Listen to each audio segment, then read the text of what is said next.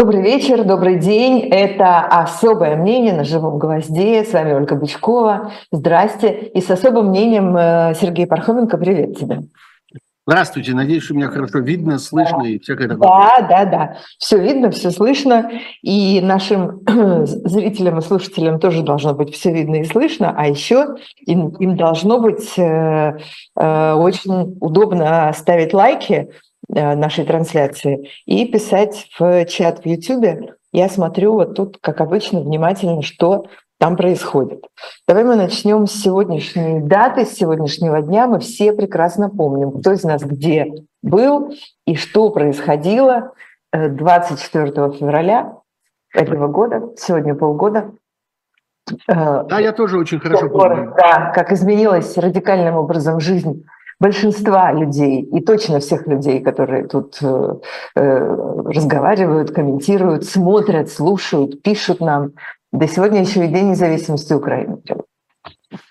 Да, я тоже очень хорошо помню бессонную ночь ужасную и, собственно, новость, которая пришла под утро, и то, как я как-то бросился писать про это так, как будто бы и без моих сообщений людям непонятно и неизвестно про то, что произошло, и как-то потом еще двое суток не мог отлипнуть от экрана и от клавиатуры, продолжая следить за тем, как развиваются события, и пытаясь их описывать, и пытаясь что-то в них понимать, и пытаясь понять, участвует ли в этом во всем Белоруссия. Почему-то я помню, что меня это очень волновало, то, что часть войск явно заходили через белорусскую границу – Хотя это, конечно, все отрицали. Мне казалось, что это чрезвычайно важно. И вообще было ощущение, что сейчас, сейчас, сейчас, сейчас, сейчас это все как-то произойдет, вот это столкновение. Оно, конечно, быстро кончится, это не может долго продолжаться. Это должно просто немедленно как-то разрешиться, это должно немедленно э, привести к какой-то катастрофе агрессора и так далее. А потом еще день, еще день, еще недели, еще месяц. И вот уже полгода продолжается это война, и сегодня мы можем, я думаю, что мы можем и обязаны, будучи трезвыми, разумными людьми, глядящими на то, что происходит, сказать, что это надолго, это очень надолго. А, другое дело, что эта война может переходить в разные формы, она может быть в активной форме, потом в какой-то скрытой, полускрытой. Будут какие-то паузы, будут какие-то моменты, когда будет казаться, что война ушла куда-то в какое-то подполье, но на самом деле совершенно очевидно – что агрессор э, не прекратит эту войну и не остановится, и он понимает, что никакого мира впереди нет, а, а есть только поражение. И точно так же, как сегодня, вот, собственно, главная фраза, которую сказал Зеленский, обращаясь к украинскому народу и вообще обращаясь к миру, он сказал, что раньше мы говорили о мире, а теперь мы говорим о победе. А, эта фраза совершенно справедлива, и она также справедлива и для российского агрессора тоже – потому что раньше российский агрессор говорил о мире, а теперь он говорит о поражении.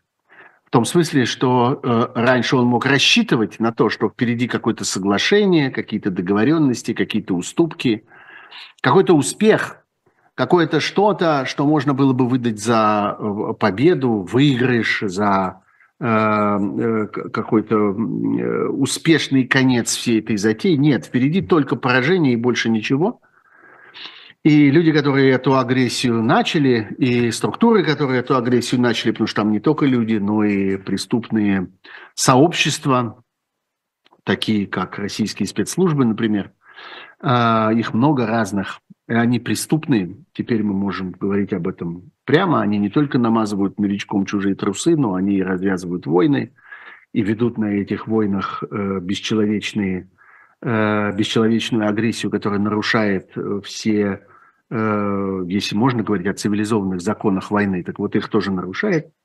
Вот, э, они будут продолжать до самой Конечно, своей... можно говорить о цивилизованных законах войны. Ну, конечно, но человечество несколько веков. Ну, да-да-да, человечество веков. такое выработало, но, в чтобы не сейчас это погружаться, это довольно Нет. безнадежная ну, да. кажется, затея. Да. Разглядывать все эти конвенции, как-то и говорить о том, чего на войне можно, чего на войне нельзя. Вообще нельзя войну э, в целом. Это Войну да. нельзя.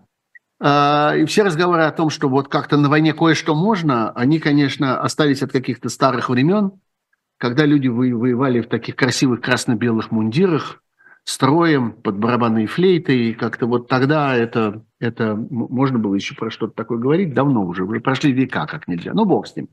А важно то, что эти люди не остановятся. И любые разговоры о перемирии, любые разговоры о переговорах с ними, любые разговоры о договоренностях с ними, это разговоры в действительности о том, хочет ли мир, и в частности, хочет ли Украина дать передышку агрессору, дать агрессору возможность опомниться, оправиться, набрать еще людей, навербовать еще наемников, набрать еще каких-нибудь убийц по тюрьмам, напроизводить еще боеприпасов, начинить еще сломанных э, и не запускающихся танков, раздобыть где-нибудь э, чипов и микросхем для производства ракет, потому что теперь надо это раздобывать, теперь легальным способом Россия этого всего не имеет, но откуда-то пока добывает, как мы понимаем, потому что какое-то производство сильно уменьшенное, но все-таки происходит. Э, любая, любые переговоры, любая остановка, любое перемирие будет сегодня. Это не было так еще, может быть, три месяца тому назад, четыре месяца тому назад. Сегодня это просто передышка для агрессора и больше ничего. А, и именно поэтому э, твердые слова того же Зеленского и людей, которые руководят Украиной и украинской армией о том, что э, любые разговоры могут начаться только с того, что э, российская армия выйдет с территории Украины, оставив все территории формально по международному праву Украине принадлежащие – включая все Донбассы, Луганские, речь идет о, о границах 91 -го года, э, только с этого момента можно начинать о чем-то разговаривать. Что это означает? А что такое Россия вышла, оставив все эти территории? Это значит, что Россия капитулировала. И после этого можно, можно что-то начинать. Этого не сделает нынешнее руководство России, этого не сделает российский фараон, который собрался присутствовать, так сказать, при, при власти и и, и сидеть на этой власти до самой смерти, понимая, что после войны ничего у него нет. Он полностью разорвал с окружающим миром. И вот здесь я бы вспомнил некоторые новости относительно недавнего времени, которые, на мой взгляд, демонстрируют еще и, помимо того, что они означают сами по себе, они демонстрируют, каждая из них, еще и одно общее обстоятельство, а именно изоляцию России. Вот прошла новость, по-моему, сегодня, да, о том, что э, глава Турции э, э, Реджеп Эрдоган заявил о том, значит, что Крым принадлежит Украине, и что Крым должен быть возвращен Украине, и это вопрос не только права, но и морали. И вообще высказался на эту тему довольно развернуто и совершенно однозначно. Это совершенно не оставляет никаких, надо сказать, никакого пространства для каких-то сложных, каких-то хитрых неочевидных толкований в духе «здесь все совсем не так ясно». В этих словах все совершенно ясно. Надо сказать, что Турция и турецкие политики, и турецкие руководители не первый раз высказываются в таком духе. Вот, например, скажем, был такой кризис в 2020 году, когда э, первый раз вот так был поставлен вопрос, и это тогда был повод к тому, чтобы заговорить, о, а Турция это сама претендует на Крым. Это все неспроста, это все на самом деле как-то в действительности все совсем не так, как на самом деле. А в действительности вот турки, они хотят, они Крым, Крым готовы были бы отторгнуть, их это интересует как территория, у них есть особенные связи с крымскими татарами и всякое такое прочее. Сегодня ничего этого не осталось. Нет ни повода, ни оснований э, серьезных для какой бы то ни было конспирологии. Все очень просто – турецкий руководитель, очень влиятельный, очень, надо сказать, авторитарный, прям почти тоталитарный.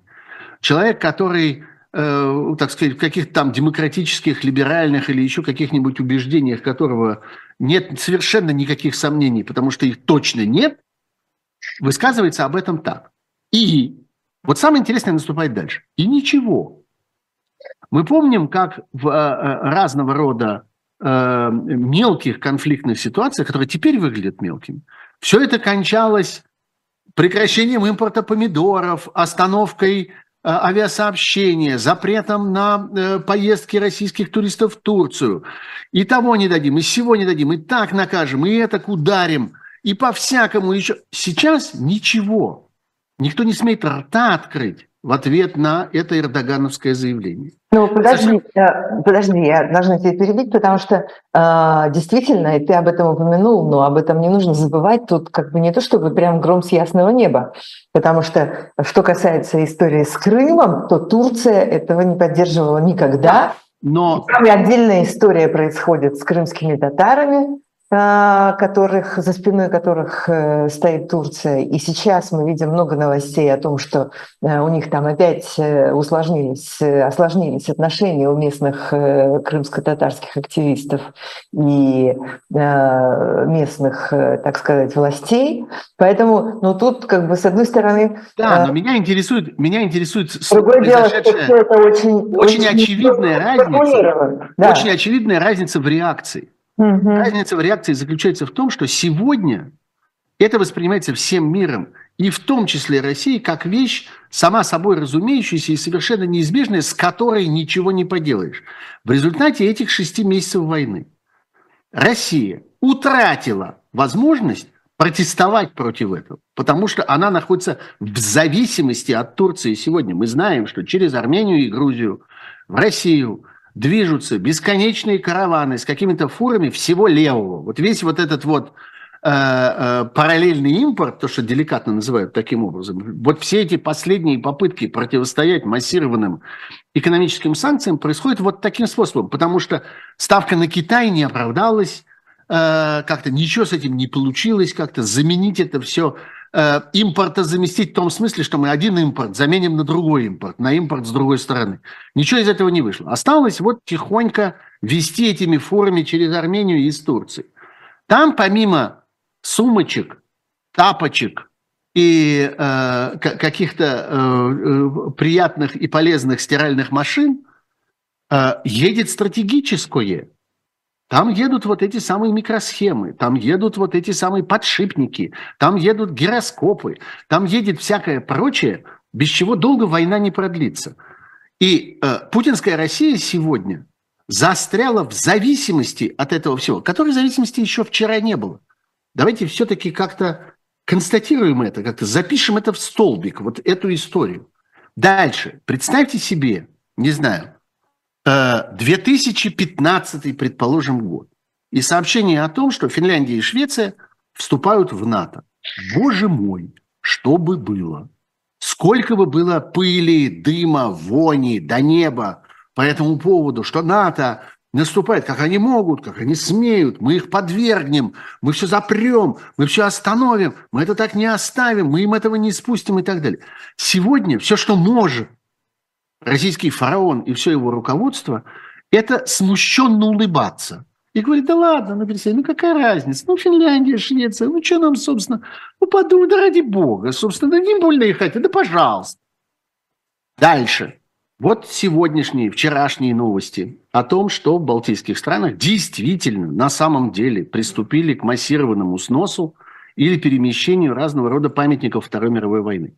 Лично мне это очень не нравится. Я это очень не одобряю, очень не поддерживаю. Я как внук человека, который закончил Вторую мировую войну в Кенигсберге и перед этим как-то продвигался туда, в ту сторону, ну, он не воевал ни в Эстонии, ни в Латвии, в смысле на их территориях. Но, в общем, он был как-то более или менее на этом фронте, что называется. И в финской войне он участвовал и прочее. Для меня это все важные вещи. И эти памятники, я знаю, кому эти памятники. Я понимаю, почему эти памятники. И мне очень не нравится их снос. Я могу себе представить, и я помню, что было, когда подобные какие-то решения принимались 5 лет назад, 10 лет назад. И, между прочим, я помню, какова была реакция остального мира. Надо сказать, что европейское сообщество не то чтобы одобряло это. И все они говорили, нет, итоги Второй мировой войны не, не, не подлежат никакому пересмотру. И освободительная миссия советской армии, освободившую освободившие Европу от фашизма, тогда не подлежат никакому пересмотру. Мы не одобряем эти решения. Сегодня никто не смеет рта раскрыть. Вопрос, кто виноват в этом? Как это так вышло? От чего это вдруг случилось? Это случилось от того, что Россия превратилась в страну агрессора, в страну захватчика, в страну с правящим нацистским режимом. И сегодня ни у кого рука не поднимается ее защитить. Ни у кого рука не поднимается сказать слово в защиту того, что еще вчера казалось очевидным, и что на самом деле является очевидным, надо сказать. Это отрыжка войны, это выхлоп войны, это чрезвычайно неприятные последствия этой войны. Но я хочу спросить, а кто виноват в этом? Кто это устроил? Как это вышло? Так что э, вот таковы итоги э, шести месяцев. Э, в военном смысле это итоги краха и катастрофы российской армии.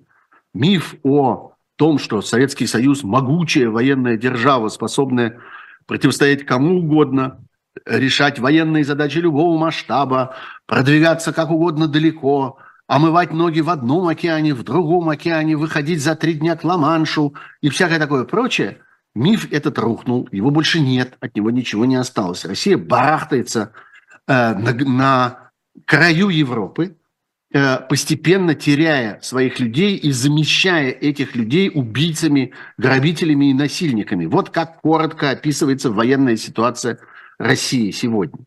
И э, я уже говорил это, но я считаю важным это повторить, потому что, на мой взгляд, это важнейшее э, описание, короткое, но э, очень, по-моему, адекватное того, что произошло за эти шесть месяцев. Россия отодвинулась от перспективы победы дальше, чем она была в первый день. Вот в конечном итоге, складывая все вместе, суммируя все потери, все приобретения, все поражения – все атаки, все наступления, отступления и все на свете. Россия сегодня дальше от успешного завершения этой войны, чем она была в ночь с 24 на 25 февраля 22 года. Вот военный результат.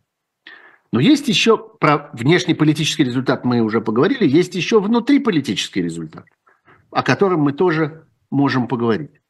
И здесь надо сказать, что может быть единственный успех российского фараона, единственный успех – российской диктатуры, ну, с их точки зрения, с точки зрения разумного, нормального, зрячего человека, это катастрофа. А для них это успех. Успех заключается в том, что за эти шесть месяцев они смогли покончить с гражданскими правами в России. Их и так было как-то в России не густо. И гарантий демократических свобод было как-то немного. Было некоторое количество декоративных институтов. Какая-то общественная палата, какой-то совет по правам человека при президенте, какие-то омбудсмены, уполномоченные по правам ребенка, какие-то, э, так сказать, театральные декорации существовали до самого последнего времени. Ничего этого на самом деле, всерьез. Больше нет. Ну, вывески эти продолжают висеть на этих дверях. Но кого-нибудь интересует, что происходит в Совете по правам человека при президенте России? Еще недавно интересовало. Кого-нибудь интересует, что написано в, российском, в Российской Конституции по поводу прав граждан на частную жизнь, на неприкосновенность переписки, на свободу слова, на свободу собраний, на свободу совести, на свободу передвижений и на право на жизнь. Кто-нибудь еще помнит, что все это по-прежнему написано в Российской Конституции? Это даже после поправок 2020 года никуда не делось.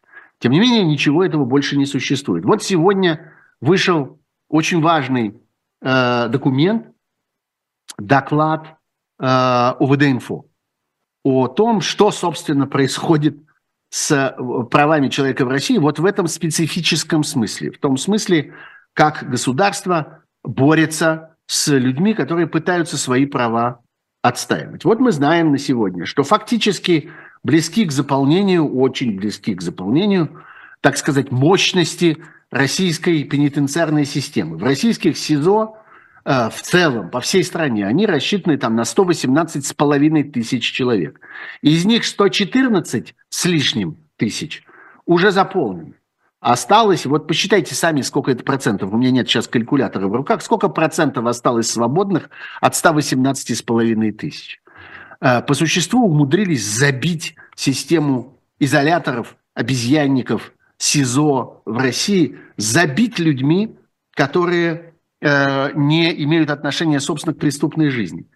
Как минимум э, за это время – только с антивоенными протестами впрямую, а мы знаем, что есть огромное количество всяких, э, э, так сказать, стыдливо прикрываемых еще арестов, когда человеку не говорят, что его берут за антивоенный протест, а говорят за то, что он не там перешел дорогу, не там поставил автомобиль, э, как-то изменил траекторию движения у себя во дворе, увидев полицейского, э, не вовремя открыл дверь, не вовремя закрыл дверь, не вовремя оказался в метро и так далее. Даже без этих случаев, а только впрямую задержания, связанные с обвинениями в антивоенных протестах, 16,5 тысяч э, человек. Всего э, за это время э, в России было принято 16 новых репрессивных законов или поправок к разным законам. Введены новые статьи э, в Уголовный кодекс и в Гражданский кодекс. Сегодня за по существу не только антивоенный протест, а за антивоенные э, размышления, за попытку осмыслить то, что происходит, за попытку объяснить себе, своим близким, соседу, Э, кому-то, кто задал вопрос, что, собственно, происходит за слова. Это агрессия, это вторжение. Российская армия плохо обходится с местным населением. Российские войска обстреливают мирных жителей и, э, населенные пункты в Украине. За это полагаются сегодня, за эти слова, за отдельные слова. Сегодня полагаются в России сроки большие – чем за убийство при отягчающих обстоятельствах, за убийство с особой жестокостью. Ну, по крайней мере, сравнимо. Не за каждое убийство. Не за каждое убийство человек получает. Во всяком случае, мы знаем огромное количество случаев, когда уж во всяком случае за там, убийство по неосторожности или за э, непреднамеренное убийство или еще что-нибудь вроде этого. А то и за, а то и за намеренное.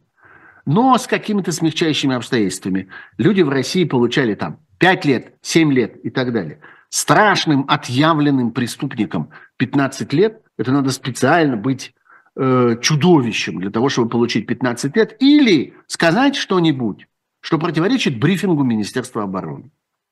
Вот э, это сегодня э, мы видим. Э, 200 с лишним человек стали фигурантами уголовных, уголовных теперь уже э, только, только дел по, э, скажем, статьям о дискредитации армии, это гражданские дела, которые оборачиваются штрафами, почти 4 тысячи и так далее. Около 7 тысяч сайтов подверглись блокировке по мотивам военной цензуры. Э, и эм, с начала войны с Украиной заблокировано, по словам генпрокурора э, России, заблокировано и удалено 138 тысяч интернет ресурсов разного рода. Почитайте этот доклад ОВД-инфо, в нем совершенно, я бы сказал, душераздирающие цифры, показывающие вот этот единственный успех фараона за это время. Как фараон расправлялся на протяжении этих шести месяцев с гражданской жизнью, с гражданской энергией, с гражданским обществом в России. Громадные э, некоммерческие организации, громадные НКО, гражданские э, проекты – оказались ликвидированными, распущенными, запрещенными, у них конфисковано имущество. Люди продолжают эту деятельность в подполье. Я знаю несколько, и вы сами назовете э, некоторое количество крупнейших гражданских проектов в России. Один из них я назову. Чего там? Мемориал называется. Люди продолжают эту работу. Вы думаете, эта работа остановилась? Нет. Люди по всей стране, которые были связаны с мемориалом, продолжают эти поиски, продолжают собирать информацию о репрессиях в разное время. Только теперь речь идет о репрессиях не только в далекие послереволюционные времена, предвоенные времена, послевоенные, сталинский период и так далее. Речь идет и о репрессиях сегодня. Они продолжают собирать эту информацию, они продолжают собирать архивы, они продолжают собирать э, свидетельства людей и так далее, и так далее. Все это теперь происходит просто на человеческом уровне. Люди сами дома, продолжают эту работу. Государство уничтожило э, их э, организации, их объединения, признало их вредными и опасными для себя. Я уж не говорю там о огромном количестве всяких иностранных агентов, нежелательных организаций и всякого прочего. Эти списки пополняются и пополняются. Сегодня это списки врагов российского государства, оформленные вот таким способом. Слушай, 138 тысяч ресурсов за 6 а, месяцев, это получается, это получается 20 тысяч в месяц. Ну да, но я не знаю, как они считают. Я думаю, что они считают и там отдельные публикации, угодно, да. отдельные страницы. Э, кроме того, они считают, несомненно, и всякого рода зеркала. Вот известна такая борьба, например, э, э, медиа под названием «Инсайдер», которая открывает, так сказать, все новые и новые Э, адреса для своего сайта, их закрывают снова, они открывают новые, их закрывают снова, и там счет пошел уже на какие-то десятки. Таких ситуаций довольно много, и я знаю, что на подходе некоторое количество проектов, хорошие всякие правильные э, программисты над этим работают, некоторое количество проектов, которые будут просто в автоматическом режиме генерировать эти зеркала и создавать э, возможность для обхода этих блокировок. Никто больше не собирается этим блокировкам подчиняться. Колоссальное количество людей в России научились пользоваться разного рода инструментами для обхода блокировки, всякими VPN и так далее – я, насколько я понимаю, никто не ожидал, что это так будет. Казалось довольно долго, что это, в общем, такая затея для каких-то особо упертых, для избранных, для э, тех, кому не жалко усилий, для тех, кто понимает всякие подробности. Ничего подобного. Сегодня уже любая бабушка, любой дедушка и любой внучек как-то способен разобраться с VPN или применить какие-то еще хитрости для того, чтобы добыть информацию, если она ему нужна, и восстановить свой доступ к какому-то ресурсу, который кажется ему ему э, правдоподобным. Мы видим, кстати, с, тоже... с одной стороны добыть, добыть доступ, а с другой стороны просто элементарно не подчиниться вот этому, потому что для многих людей это просто сам вопрос... факт важен, конечно. Да, сам факт важен. С какой стати вы нам будете что-то запрещать? Конечно, это, это в некотором роде еще и некоторый жест, маленький такой маленький поступочек – но все-таки и в этом тоже, и в этом тоже что-то есть. Кстати, новость последних дней, которую тоже хорошо бы упомянуть. Подожди, подожди, подожди. Давай мы сейчас прервемся Давай. на буквально меньше, чем минуту, и потом э, обсудим э, новости, да, уж последних дней и буквально последних часов. Тут есть о чем поговорить. Напомнимся прямо сейчас зрителям «Живого гвоздя», что у нас тут есть для них хорошего. У нас есть парадоксальная ситуация. Это непросто, потому что останется в истории. Ну, Владимир Борисович, вы прям как ребенок. У вас есть лучшие средства обороны? Нету.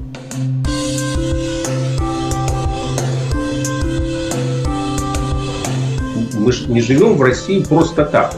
У нас всегда должна быть какая-то миссия, ради которой можно сдохнуть. Это вообще вот кто доказал? Бжезинский.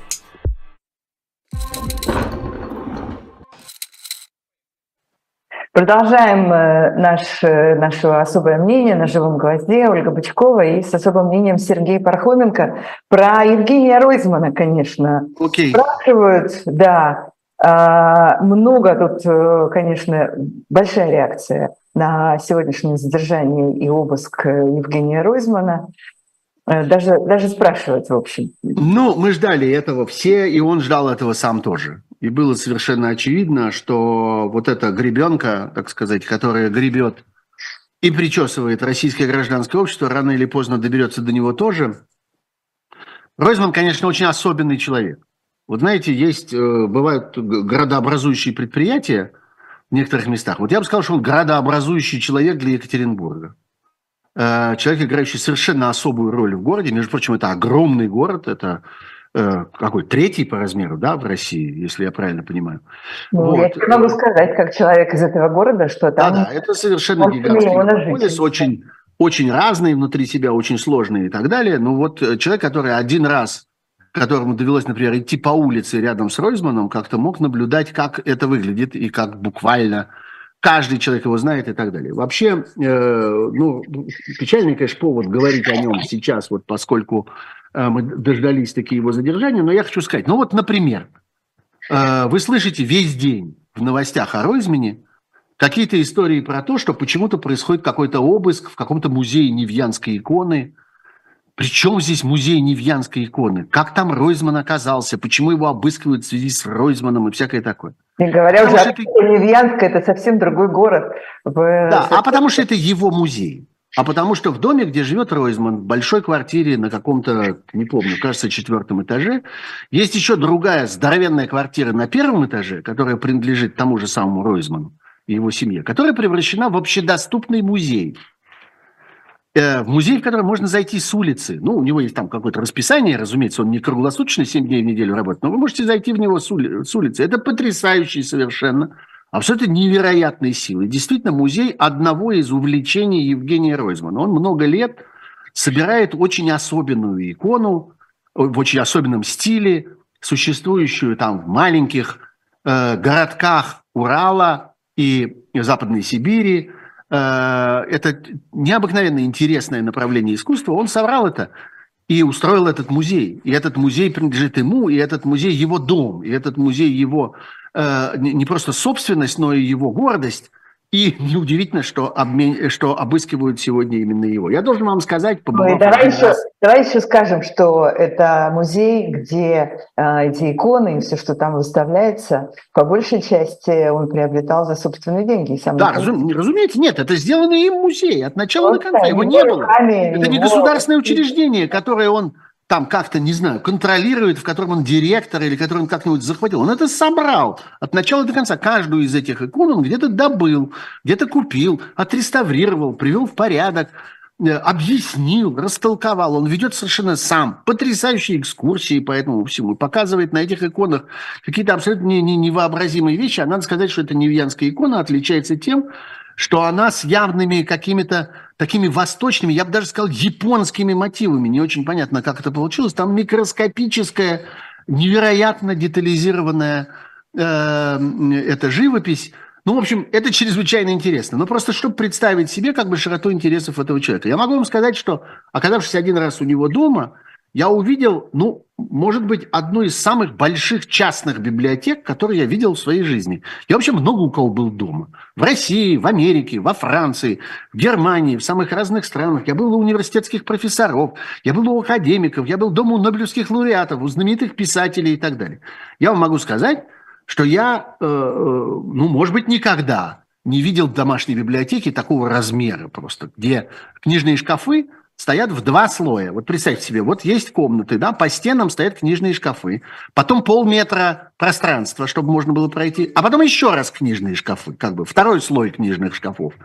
И в них стоят, стоят эти книги. Ройзман, например, чрезвычайно глубоко, серьезно, профессионально интересуется историей еврейской культуры. Он же не просто так Ройзман, по совпадению. Он еще и на самом деле Ройзман. И э, вот эта иудаика, которая была собрана у него. Это на самом деле поразительно, что человек, который как бы внешне по каким-то повадкам, по там, манере речи, манере себя держать и так далее, совершенно, что называется, ничто не предвещало. На самом деле это глубоко образованный, чрезвычайно развитый, очень сложно устроенный человек. Много знающий, много понимающий и обладающий большим потенциалом. Вот поэтому, собственно, он добился того, чего он добился, хотя в его судьбе, да, много чего было. Было и обвинение в в уголовных преступлениях, и тюрьма, и борьба с наркотиками, и э, довольно противоречивая история этот, этой его э, организации «Город без наркотиков», который э, вел эту борьбу довольно жестоко, надо сказать, довольно такими брутальными, брутальными методами. Тем не менее, это сложный, серьезный, глубокий и важный для России человек. Вот теперь пришла его очередь. Говорят о том, что это там последний политик. Ну нет, не последний. Ну хорошо, есть еще какое-то количество людей, э, которых мы можем упомянуть. Э, там, не знаю, Юлю Галямину, э, Эльвиру Вихареву, Леонида Гозмана. Еще какое-то количество людей, которые в том или ином виде, тем или иным образом не знаю, там, Льва Шлосберга, которые так или иначе продолжают говорить что-то политическое и совершать какие-то политические жесты и так далее. Ну, в общем, нам понятно, к чему идет дело. Дело идет к тому, что любые э, усилия, любая активность, каким бы то ни было образом, связанная с э, вообще политической тематикой, гражданской тематикой и так далее, будет в России объявлена вне закона, собственно, уже объявлена, будет приравнена к преступной деятельности. Гражданская активность является преступной в России. Так выглядит нацистский режим. Э, потому что, конечно, все это завязано еще и на разного рода, э, э, так сказать, нацистские бредни, на национализм в самой грубой, примитивной, гнусной форме, не в ройзмановской форме. Национализм Ройзмана – это одна вещь, она выражается в книгах. А национализм людей, которые на службе которых постылой построена э, власть российского фараона построен не на книгах, а на тюрьмах. Вот в этом между ними разница. Подожди, какой национализм Ройсмана? Что-то я не поняла. Ну, потому что, окей, мы можем слово национализм употреблять в очень широком смысле, э, считая национализмом любой интерес к чему бы то ни было национальному. Вот Ройзман интересуется чрезвычайно глубоко э, культурой уральских и эм, э, западносибирских народов, что выразилось, например, в этой невьянской э, истории в его э, музее Невьянской иконы. Вот Ройзман интересуется еврейской культурой и историей, что выразилось в его грандиозной коллекции книг по э, иудаике. Э, в этом много интереса к национальному. Хотите назвать это национализмом? Ну, назовите.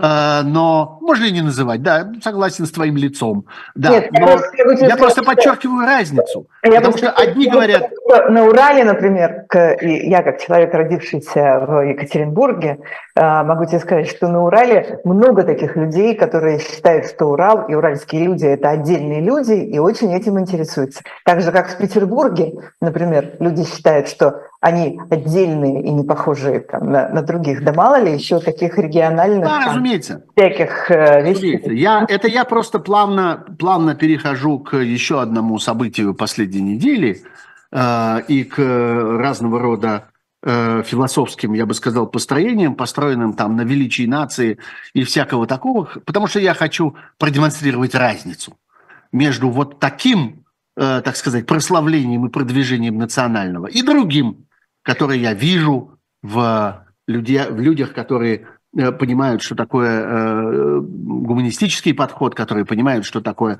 культурное наследие и так далее, и так далее. Для меня это два полюса. Для, для меня это две э, э, крайних э, позиции на э, этой шкале. И я, тем не менее, хотел бы говорить об этом, сравнивая их между собой и как-то пытаясь привести их в какую-то одну систему координат. Да, они существуют в одной системе координат. Одни на одном краю, а другие на другом краю. И вот это два края. Вот это до чего можно дойти. Вот до чего можно было дойти, например, философу Александру Дугину.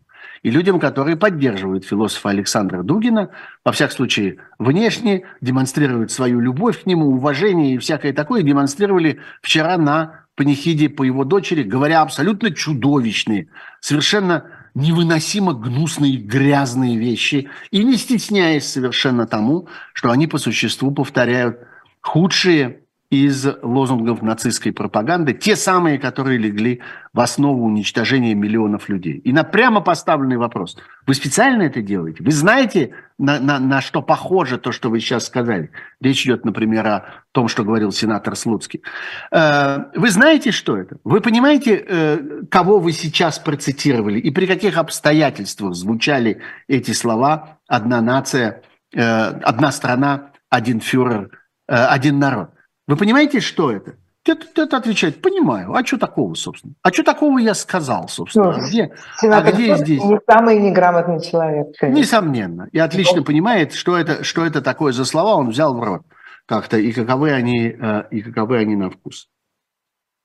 Ну, Вот. слушай, вот э, по поводу э, этой, конечно, ужасной вещи, которая произошла сейчас э, с дочерью Александра Дукина, потому что, конечно, нет ничего хорошего в том, что э, взрывают человека в э, городе. Ну, в общем, это все, конечно, понятно, что это кошмарно.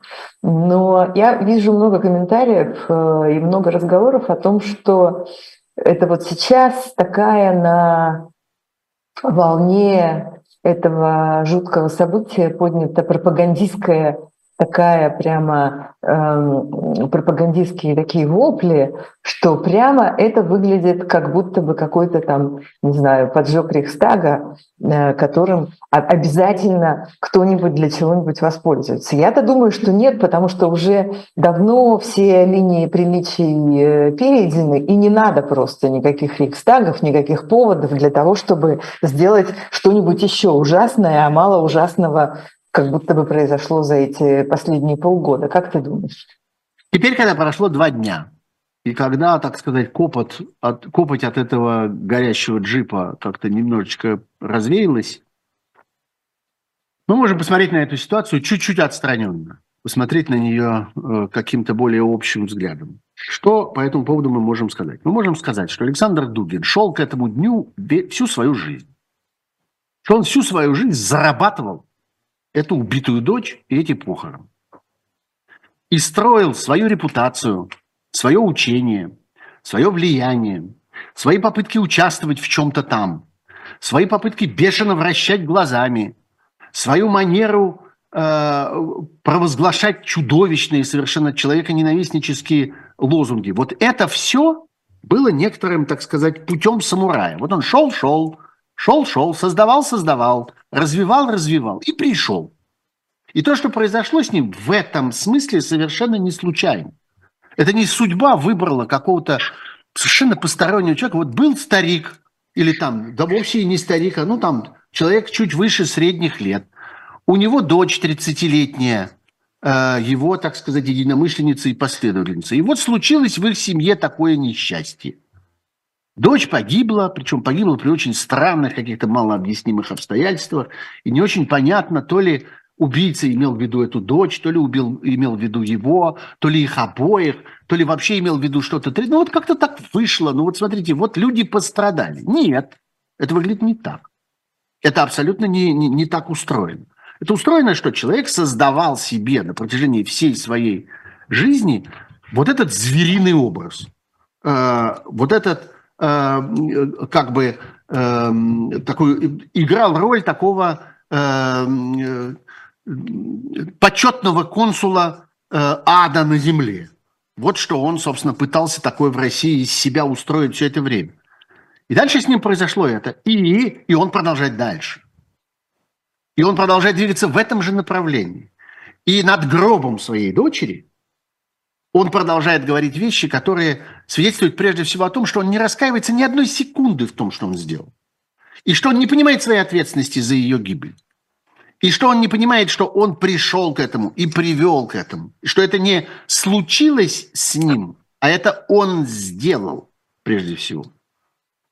И на вопрос, кто убил Дарью э, Дугину, у меня есть прямой ответ. Ее отец. Он и убил. Он и убил всем тем, что он делал на протяжении этих лет.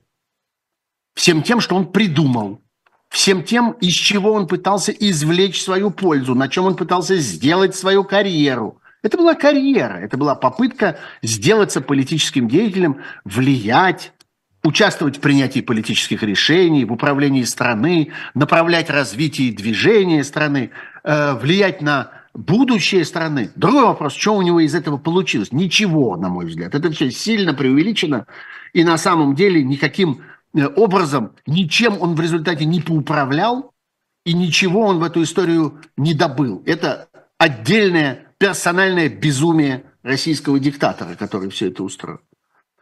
Но он шел к этому, он вел к этому, он хотел этого, он мечтал об этом, и он добился своего таким способом. Вот это важная вещь, о которой тоже забывать нельзя, об этой стороне дела. О том, что в этой истории есть еще важное действующее лицо – и это действующее лицо – папа жертвы. И это действующее лицо никаким образом не раскаивается в том, какую роль в этой истории оно сыграло. Мы это видим.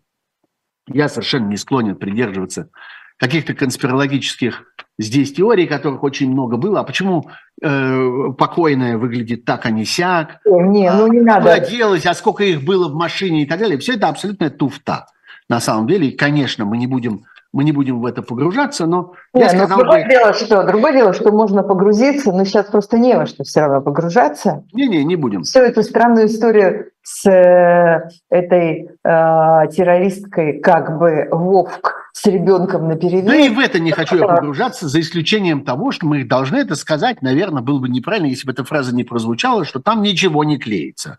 В этой истории такое количество всяких нелепостей, странностей, внутренних противоречий, каких-то посторонних деталей, которые вылезают там и сям, что все это выглядит на очень э, э, нелепо э, собранную, причем заранее собранную, причем заранее заряженную э, версию.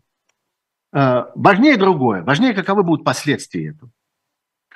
А, Дугин не станет э, в результате всей этой истории э, э, министром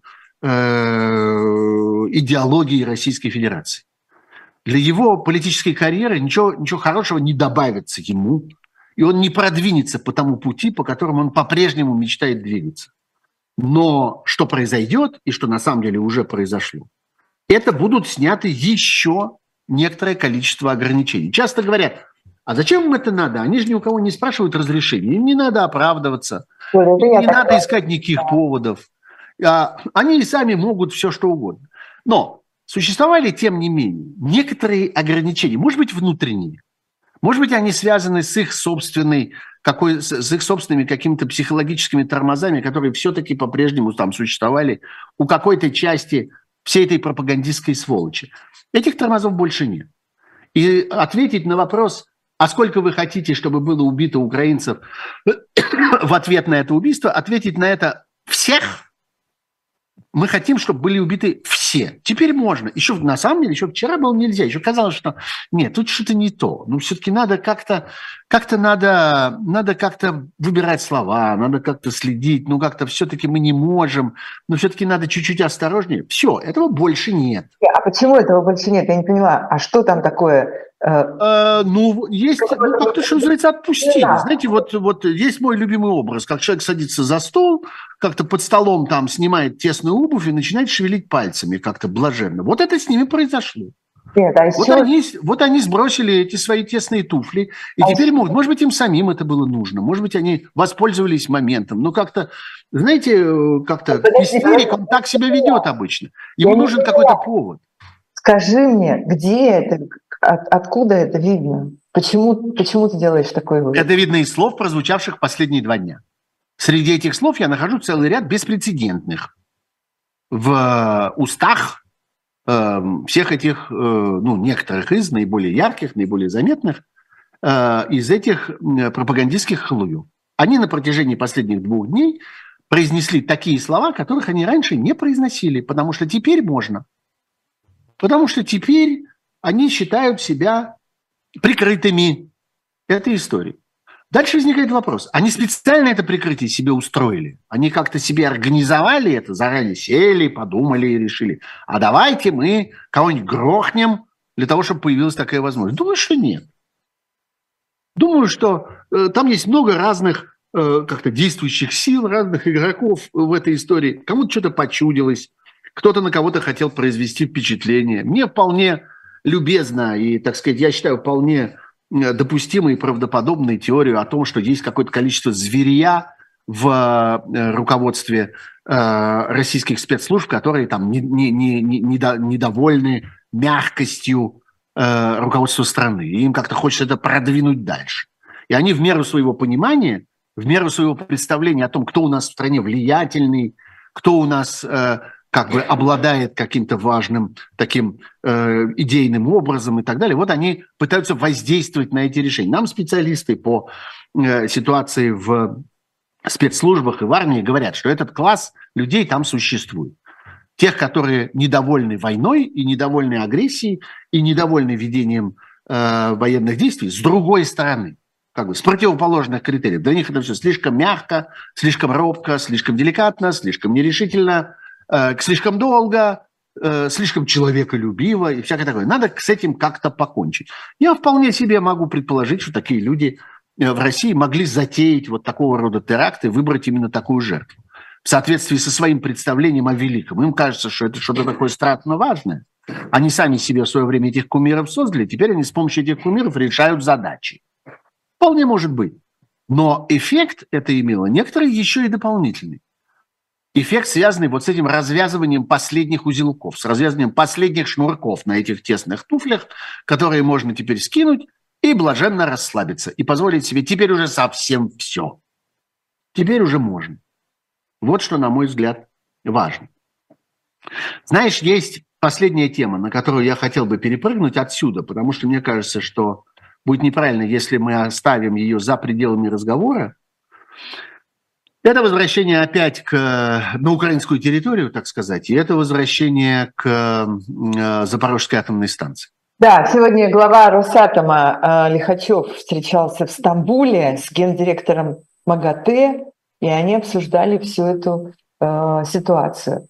Прям, Да. сказать, прям сказать, э, сообщение, вызывающее э, много вопросов. Мне кажется, эта история очень важной. Мгм. Не только потому, что э, это реальная опасность, хотя прежде всего, конечно, поэтому, потому что это действительно э, огромная станция с огромными запасами ядерного топлива, А, и, в принципе, в случае каких-то проблем ее, ну да, нас успокаивают, говорят, что она очень хорошо защищена, что она рассчитана на прямые атаки и так далее. Но, знаете, станция в Фукусиме тоже была защищена, но вот случилось, случился некоторый набор обстоятельств э, в одной и той же точке пространства в одно и то же время, которые снесли всю эту защиту. И уж японцы-то, которые совершенно помешаны на ядерной опасности еще со времен э, Хиросимы, Э, уж они постарались. И тем не менее мы видели, как это происходит и как, и как ситуация становится катастрофической. Так что это действительно все чрезвычайно опасно. Сейчас многим кажется, что, ну, что называется, там слово против слова. Украинцы говорят, что Россия атакует и обстреливает. Россия говорит, что Украина обстреливает. Одни говорят, вы держите там свои Э, э, какие-то там военную технику, боеприпасы и прочее. Те говорят, нет, вы держите там свою военную технику и боеприпасы. А кто-то говорит, и те, и другие держат, ссылаясь на то, что у, у этой станции еще и колоссальная территория. Она просто очень большая. Это не несколько там сот метров, это километры, километры, километры, километры. Я э, на этот спор предлагаю посмотреть на спор о том, кто виноват и там, кто что нарушил и так далее. Предлагаю все-таки поглядеть э, самым таким общим взглядом. Эта станция где находится? На какой территории она находится? На украинской. Россия как там оказалась? Вот вообще в целом. Вот как так вышло, что к России, что к Запорожской атомной станции Россия имеет отношение? Откуда она там взялась? Давайте вот все эти разговоры остановим и как-то вспомним все-таки про это. Эта станция находится там, она принадлежит тем, и все, что с ней связано, должно быть связано с ними. Все остальные там посторонние. И Россия там посторонняя. Нет никаких оснований России находиться там и жаловаться на что бы то ни было. Это одна сторона дела. Теперь вторая сторона дела, которая, по-моему, тоже чрезвычайно важна в связи с Запорожской атомной станцией. Происходит разговор о дальнейшей судьбе этой станции с участием крупнейших и влиятельнейших мировых международных организаций. Организации э, э, Объединенных Наций, МАГАТЭ и так далее. Я бы сказал, что во всех этих организациях Россия сегодня, вот та самая Россия, о которой мы говорили в самом начале, которая не смеет открыть рта теперь, потому что не осталось никого, ни одной серьезной международной силы, которая поддерживала бы Россию в ее агрессии. Россия осталась одна вместе со своим этим самым лысым э, э картошечным человеком под мышкой – который сейчас покажет там на карте, откуда все происходило. Э, вот, собственно, все, что у России есть. Вот это все, чем она располагает. Потому что даже до Северной Кореи далеко, а от Кубы, в общем, в том смысле, как на нее рассчитывали, почти ничего не осталось. Так что, ну что, Сирия, да, больше ничего. Так вот, а, Россия зацепилась последним многоточком, на мой взгляд, за ООН, МАГАТЭ и все остальное. Сегодня мы находимся на грани ситуации, и мы это увидим своими глазами. Я в этом нисколько не сомневаюсь. И это будет э, часть того процесса, о котором я говорил, когда война выплескивается за территорию Украины. Мы увидим с вами, как ООН исторгает из себя Россию и говорит, хватит. Больше мы э, не хотим иметь ничего общего с этим членом э, Совета Безопасности, и вообще с этим участником. Мировое сообщество изгонит Россию из себя. Но он еще никогда никого из себя, по-моему, не исторгал. Когда-то это должно случиться первый раз. Ничего подобного в войне в Украине с момента создания ООН никогда не случалось. Э, войн такого масштаба никогда не было. Я бы сказал, войн такой наглости никогда не было. Никогда не было войны, в которой громадная держава начинала уничтожать своего соседа, сообщая, что она это делает, потому что хочет. Потому что считает, что так надо. Потому что считает, что этот сосед не имеет права на существование. Так бывало в Камбодже, когда один кусок Камбоджи уничтожал другой кусок Камбоджи, немножко другой масштаб. Так происходило между африканскими племенами, безотносительно государственным границам, когда хуту и тутси продолжали свой конфликт, который, согласно летописям, начался в тысячном году нашей эры. Вот известен такой, такой исторический факт, что одновременно произошло две вещи. Викинги доплыли до Америки первый раз, первый раз и учредили там Винланд. А тутси впервые бросились на Хуту, ну или наоборот. Никто в точности не понимает. Видимо, это случилось одновременно. Но это произошло в один момент, в тысячном году. Вот в таком масштабе это бывает. А в таком масштабе, с такой наглостью и в таком, таким образом, как это делает Россия, не бывает. И я бы сказал, что на вопросе о Запорожской атомной станции э, эта история может сделать резкий шаг вперед. Э, история с исторжением России из крупнейших международных организаций, в том числе ООН и МАГАТЭ. Есть тут, конечно, что тебе возразить, но оставим это на следующий. Так еще это и не последняя передача. Будем надеяться. Это особое мнение на живом гвозде. Спасибо всем, кто нас смотрел. Лайк, лайки ставьте, не забывайте, пожалуйста. До встречи, пока. До следующей среды.